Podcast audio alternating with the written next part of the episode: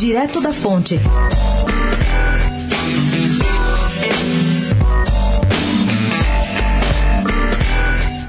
Longe dos holofotes, Geraldo Alckmin, o ex-presidenciável do PSDB e ex-governador de São Paulo e também ex-apresentador da TV Gazeta, tem sido um cabo eleitoral entusiasmado de Bruno Covas, que vai disputar a reeleição em 2020.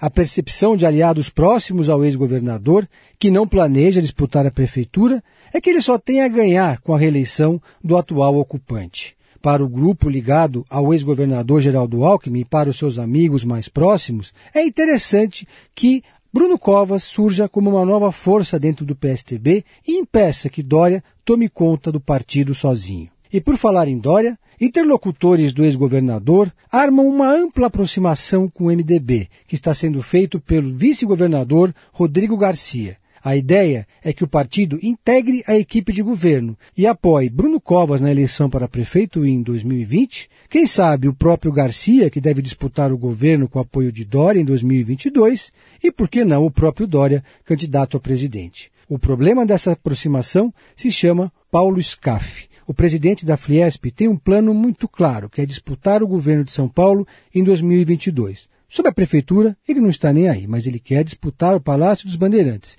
e provavelmente não vê com bons olhos a iniciativa de uma aproximação com o PSDB. Pedro Venceslau, especial para a Rádio Eldorado, da coluna Direto da Fonte.